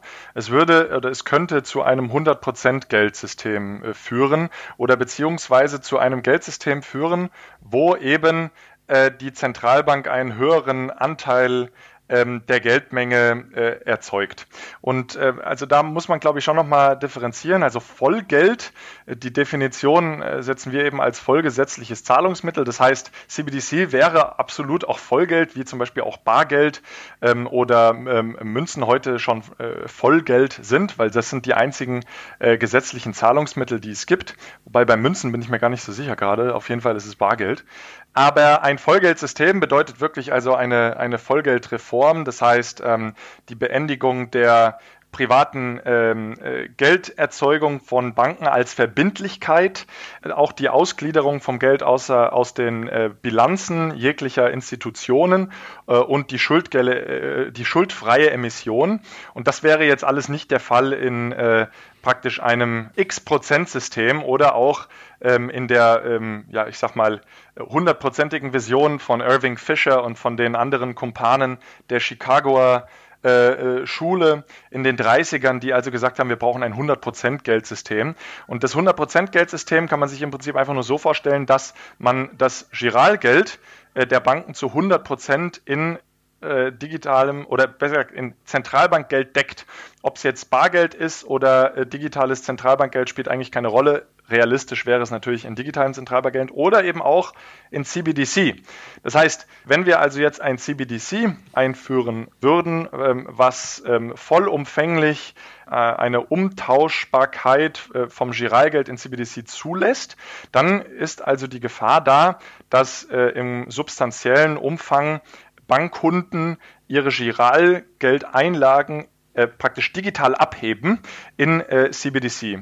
Und dann, was passiert dann bei der Bank? Also die Bilanz verkürzt sich, auf der Aktivseite fließt denen Liquidität ab und auf der Passivseite verringern sich äh, eben die Einlagen in dem Bankkonto des jeweiligen Bankkundens. Und ähm, die Geldmenge oder die, die, die, das Geldmengenangebot äh, wird also sozusagen geschiftet oder das Giralgeld wird substituiert durch CBDC. Das ist aber jetzt noch kein Vollgeldsystem. Und äh, das wird häufig vermischt, ist auch sehr komplex, das gebe ich zu. Da muss man schon erstmal dahinter äh, stehen und steigen. Aber ich denke, das ist schon äh, relevant, weil äh, in einem 100% Geldsystem befindet man sich immer noch in einem Passivgeldsystem, also in einem Schuldgeldsystem. Ähm, und ähm, die Problematik, die wir im Verein zum Beispiel auch am 100%-Geldsystem sehen, ähm, äh, wäre dann, dass die Zentralbank Kredit Entscheidungs, ähm, äh, ja, also die Kreditentscheidung übernehmen müsste in letzter Instanz. Und das wollen wir also unbedingt verhindern, dass also eine zentrale Institution äh, und vor allem dann am besten noch die Zentralbank, die überhaupt keine Kompetenz darin hat, ähm, in der Kreditallokation, was ja ein sehr ähm, ähm, ja, kompetitiver Vorgang auch ist. Äh, da wollen, das wollen wir absolut verhindern, dass die Zentralbank und also auch die monetative, wie wir sie uns vorstellen, dann Kreditentscheidungen hat, was in einem 100%-Geldsystem der Fall wäre, weil die Banken würden einen Kredit vergeben, müssten sich dann aber zu 100 Prozent refinanzieren bei der Zentralbank, müssten also Geld anfragen. Und wenn dann die Zentralbank immer nachschießt, ja, dann hätten wir am bestehenden System kaum was geändert, sondern dann äh, würde sie wahrscheinlich sagen, okay, äh, wie es heute übrigens auch schon in der mikroprudentiellen Regulierung leider stattfindet, dass die Zentralbank da immer mehr einblicken will, äh, für welche Zwecke wird der Kredit vergeben, was für Sicherheiten sind da und so weiter. Das heißt, man äh, sich noch stärker dann in so einem zentralistischen Kredit Kreditalloktionssystem, was wir absolut verneinen. Ja, das fand ich jetzt nochmal interessant, diese Unterscheidung zwischen 100% Money äh, und dem Vollgeldsystem. Vielleicht noch als letzter Kommentar oder dann auch äh, interessiert mich deine Meinung dazu ich bin jetzt in, oder du auch, ja, in vielen Diskussionen so um das Thema digitales Geld, programmierbares Geld, wie stellen wir das am besten auf, was ist das im Endeffekt? Und ich habe ganz, ganz oft das Gefühl, dass digitales Zentralbankgeld immer so als das Endziel angesehen wird. Das heißt, wir haben jetzt eine Zeit lang vielleicht Stablecoins, wir haben andere Lösungen, aber am Endeffekt, sobald wir digitales Zentralbankgeld haben, ist alles gut, weil dann können wir alle dieses digitale Zentralbankgeld nutzen und, und jeder ist glücklich. Aber was du jetzt auch gesagt hast, das impliziert ja, wenn wir alle digitales Zentralbankgeld nutzen, dass wir in so einem 100% Geldsystem sind. Und das ist was fundamental anderes als das, was wir heute haben. Und das ist auch was, was Zentralbanken heute definitiv nicht unterstützen würden. Und deswegen ist meine, meine Ansage dann immer dazu, setzt nicht zu viel Hoffnung in dieses digitale Zentralbankgeld, denn ihr habt da noch Zentralbanker, die da was dagegen haben, dass das genauso laufen wird. Wie, wie ist da deine Meinung dazu? Ähm, sehe ich ähnlich und ich fand es auch total überraschend, dass zum Teil auch Banker äh, dann, äh, die irgendwie an der Digitalisierung des Geldes und auch an Stablecoins und so weiter arbeiten, dass die ne, ne, dann auch irgendwie das als Endziel sehen und sagen irgendwie, ja, also auf lange Frist um ein sicheres Settlement zu ermöglichen. Die haben ja da schon recht. Also ein Settlement wäre sicherlich sicherer in äh, Zentralbankgeld. Und deswegen wird ja auch im äh, heutigen System eben dann große Summen werden ja über Reserven, über das RTGS-System abgewickelt von der Zentralbank. Aber zum Teil stellen die das eben auch so äh, dar, dass dann die Vision langfristig eben voll auf CBDC geht. Ähm, wundert mich auch, weil sie dann eben auch ähm, ja, ihr, ihr Hauptgeschäftsmodell äh, so ein bisschen untergraben würden, weil Banken äh, eben weiterhin aus, oder zumindest in, historisch, einen Großteil ihres Gewinns aus der Zinsmarge geholt haben. Und die Zinsmarge ist in dem bestehenden Geldsystem, wo sie das Geld selber erzeugen können und nicht 100% refinanzieren müssen, also die Kredite nicht 100% refinanzieren müssen in Liquidität äh, oder in einem anderen Geld, ist das sehr, sehr einträglich, denn sie zahlen den äh, äh Haltern äh, des Geldes, also auf der Passivseite, wie sie äh, dann ihre Active, äh, ihre Assets finanzieren, diese Finanzierung, die ist sehr äh, niedrig renummeriert. Also die Zinsen, die auf äh, Einlagen äh, gezahlt werden und vielleicht auch auf Sparkonten, die sind sehr, sehr gering. Die sind viel geringer als zum Beispiel für langfristige äh, Verbindlichkeiten wie Anleihen. Und äh, wenn man jetzt an, einem, an ein 100% Geldsystem denkt, dann müssten sich die Banken eben jeden einzelnen Euro, den sie per Kredit verleihen, müssten sich vorher erstmal rangeholt haben. Das heißt, sie haben eine wirklich höhere Finanzierungssituation äh, äh, ja, und müssen höhere Finanzierungskosten aufbringen. Und äh, also das steht ja eigentlich dem, dem Geschäftsmodell einer Geschäftsbank ähm, recht stark äh, entgegen. Und äh, von daher, ja, ich kann, mir, ich kann mir dich da nur anschließen, dass mich das auch äh, zum Teil verwundert. Ja. Das, das Lustige ist, wenn wir in so einem System wären, dann würden auch endlich die ganzen Modelle und Theorien, von denen wir am Anfang gesprochen haben, die würden dann tatsächlich zutreffen, ja. Also dass die Bank Richtig. wirklich sich erst Geld besorgen muss, bevor sie es verleihen kann. Also ja, das ist auch so ein das ist auch so ein Argument, was wir beim Verein häufig bringen, äh, weil, also ich halte, ich habe schon sehr, sehr viele Einführungsvorträge auch mit dem Fokus einfach auf das bestehende Geldsystem gehalten, wo die Leuten dann auch wirklich irgendwie die Augen rausfallen und sagen, das kann doch nicht wahr sein, so was du da erzählst. Und dann äh, Ja, letztlich ist es aber wirklich so, wenn wir in einem Vollgeldsystem leben würden oder auch äh, ja, in, äh, in, gewisser Art und Weise in einem 100% Geldsystem, dann würde alles so funktionieren, wie sich im Prinzip jeder vorstellt. Also äh, jeder, den man fragt auf der Straße, aber auch zum Beispiel in der Politik, da gab es tolle Umfragen in Großbritannien, wo rauskam, dass über 90% der äh, Abgeordneten im britischen Parlament überhaupt keine Ahnung hatten, wie das bestehende Geldsystem funktioniert und sich Banken eben als Intermediäre Intermediäre vorgestellt haben. Und äh, eben bis hin zu Bankern, aber zum Beispiel auch zu Zentralbankern. Also es ist auch nicht selten, dass man Zentralbanker trifft äh, und Promovierte und Ökonomen und Professoren vor allem auch. Also ich kann da viele Geschichten aus meiner Uni-Karriere auch erzählen. Als ich dann die Professoren mal angesprochen habe, habe gesagt, sag mal, ähm, also auch bei, zum Beispiel im Master bei mir, da wurde dann immer eine Slide dargestellt, links der Kapitalmarkt, links der, äh, rechts der äh, Geldmarkt und beides waren reine Intermediäre. Und da habe ich gesagt, nee, aber der Geldmarkt, der funktioniert doch ganz anders. Da ist doch der Primärmarkt sozusagen, da entsteht doch das Geld. Nein, also das kann nicht sein. Ja? Mhm. Ähm, das, das stimmt nicht. Also ähm, lange Rede, kurzer Sinn. Das Argument äh, liegt da bei uns auch immer auf der Seite, dass man sagt, wenn wir also ein solches System hätten, dann würde alles so funktionieren, wie man sich es vorstellt. Aber auch zum Beispiel die ökonomischen Modelle äh, dann eben äh, so funktionieren, äh, wie sie eigentlich modelliert sind. Oder ja. die Realität letztlich den Modellen entsprechen. Dann, dann hätten wir also 30, 40 Jahre Research, das wir dann tatsächlich nutzen könnten und dass äh, die auch die die tatsächliche Welt beschreibt. Ja, ich, ich hoffe jetzt, dass wir heute so ein bisschen dazu beitragen konnten und deswegen finde ich auch den Verein Monetative so gut. Ähm, ich bin jetzt kein Verfechter des Vollgeldsystems, muss aber auch dazu sagen, dass ich mich damit zu wenig befasst habe. Das muss ich äh, auch definitiv noch, noch nachholen. Aber schon allein die Tatsache, dass ihr euch so dafür einsetzt, äh, die aktuelle Funktionsweise des Geldsystems zu beschreiben, deswegen bin ich eigentlich schon ein Fan dieses Vereins.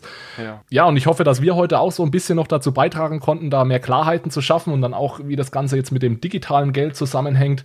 Gibt es jetzt vielleicht noch irgendwas? Die Zeit ist schon recht fortgeschritten, sehe ich ja. Aber ich hoffe, also ich fand es super interessant. Ich hoffe, wir sind nicht die einzigen beiden, die das interessant finden, sondern das hoffe ich auch. Die, die Zuhörer können da was mitnehmen. Aber nichtsdestotrotz gibt es jetzt noch irgendwas, was, was dir auf dem Herzen liegt, über was wir noch sprechen sollten zum Schluss nicht direkt, vielleicht nur noch ein letzter äh, Augenwisch. Häufig hört man dann eben auch, wenn man sich ähm, die, die ähm, Probleme, die ein solches CBDC erzeugen könnte im bestehenden Geldsystem anschaut, da hört man häufig eben das Argument, das haben wir eingangs schon kurz erwähnt, äh, dass dann die Banken ein Riesenproblem kriegen, weil sie ja dann keine Kredite mehr vergeben können, weil ja dann das Geld fehlt den Banken, ähm, weil die haben ja dann keine Einlagen mehr, die sie weiterverleihen können. Also das ist natürlich totaler Quatsch.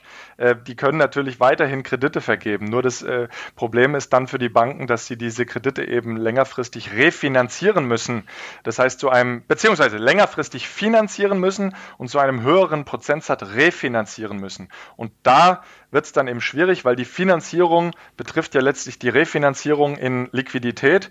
Also durch Finanzierung holt man sich ja Liquidität rein und äh, das wird dann teurer für die Banken und das ist letztlich der Knackpunkt und aber auch die Aufblähung der äh, Zentralbankbilanz. Also ich denke, äh, das haben wir vorhin, äh, ich weiß nicht, ob wir es direkt erwähnt haben, aber sicher haben wir beide schon darüber gedacht, nachgedacht, warum auch äh, Zentralbanken dagegen sind, dass jetzt ähm, Zentralbankengeld einen äh, sehr, sehr großen Anteil am Geldmengenangebot eben einnimmt weil das würde ja dann dazu führen, dass die Zentralbank extrem ausgeweitet wird. Sie hat sich ja weltweit, haben sich die Bilanzen schon extrem ausgeweitet durch Quantitative Easing. Das würde dann aber wahrscheinlich noch zunehmen, wobei, ich meine, wir sind äh, in der Schweiz zum Beispiel, äh, ist glaube ich jetzt schon, legt man in einem 100% Geldsystem, weil im Prinzip im System so viele Reserven sind, dass jede einzelne Sichteinlage zu 100% gedeckt ist durch ähm, Liquidität, durch Zentralbankgeld. Geld. In anderen Ländern ist es äh, wahrscheinlich jetzt noch nicht so hoch, aber man ist schon auf einem äh, sehr, sehr hohen Niveau. Das heißt, wenn man jetzt ein CBDC einführt und dann von Bankruns äh, Albträume kriegt, vielleicht ist das gar nicht so ein Albtraum, weil äh, es ist erstmal genug Liquidität da. Aber wenn dann zusätzliche Liquidität bereitgestellt werden muss von den Zentralbanken, dann haben sie natürlich das Problem, dass sie dann gegebenenfalls die Asset-Qualität aufweichen müssen. Äh, und dann, also es gibt ja auch Forscher wie zum Beispiel den Dirk Niepelt, der sagt, ähm, ähm, ja, die Zentralbank kann ja dann letztlich auch Kreditforderungen einfach annehmen. Ähm, das heißt, sie holt sich einfach sehr, sehr viele Risiken in die Bilanz. Und dann mhm. äh, wird halt dann, äh, muss man dann überlegen, ob die Zentralbank wirklich noch so sicher ist. Das sind so letztlich die Gefahren einer Disintermediation äh, des Bankensystems. Und weniger also, dass die Banken dann kein Geld mehr haben, was sie dann äh, letztlich als Kredite weiterverleihen können. Ja, ich denke, das schlägt ja jetzt auch nochmal genau in die Kerbe, dass so eine digitale Zentralbankwährung eventuell nicht die Lösung für alles ist und dass es da zumindest, muss man sich da genau Gedanken drüber machen, wenn wir jetzt alle plötzlich CBDCs verwenden und aber nicht jetzt direkt in so ein Vollgeldsystem gehen, dass es da einfach einige Probleme geben könnte zumindest. Manuel, vielleicht zum Abschluss noch die Frage, wo kann man dich erreichen, wenn man mit dir in Kontakt treten möchte?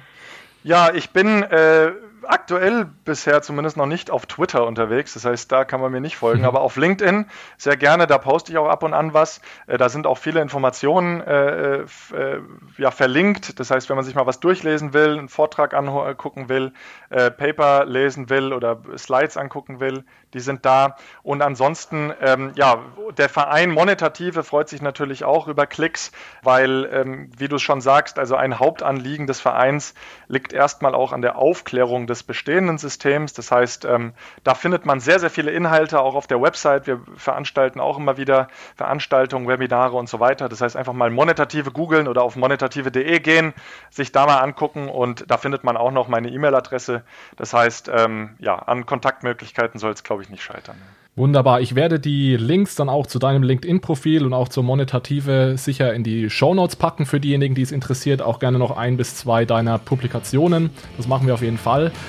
Dann bleibt mir eigentlich nur noch zu sagen, vielen Dank für die spannende Diskussion. Vielen Dank, dass du dir die Zeit genommen hast. Äh, und dann, ja, lass uns gerne in Kontakt bleiben und äh, vergiss nicht, mir dabei zu helfen, den programmierbaren Euro, die Definition des programmierbaren Euros nach draußen zu tragen.